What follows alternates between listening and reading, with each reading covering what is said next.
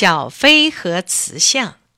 星期天，小飞跟着妈妈走进水果店。小飞一看到弯弯的香蕉，就直咽口水。妈妈给他买了几只。小飞把香蕉皮撕成三瓣儿，里面就露出乳白色的芯子，散发着香甜味儿。出了店门，小飞刚要把香蕉往嘴里送。就看见人行道旁有一只小象盯着他，小飞指着象的长鼻子逗他：“给你吃。”小象没有回答，可老是盯着他。这时小飞感到不安，他就问妈妈：“妈妈，小象为什么老盯着我？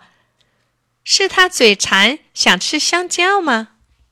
妈妈笑着说：“它是一只雌象，为了使城市整洁。”专门吃瓜果和皮壳的，小飞说：“那我请他吃香蕉皮。”说着，就把香蕉皮往小象面前一扔，就拉着妈妈走了。可刚转身，小飞就叫起来：“妈，小象拽我！”妈妈回头一看，只见雌象伸着长鼻子勾住了小飞的衣服，小飞急得要哭了。小象，小象，你为什么不让我回家？小雌象仍然不松开小飞，妈妈觉得很奇怪。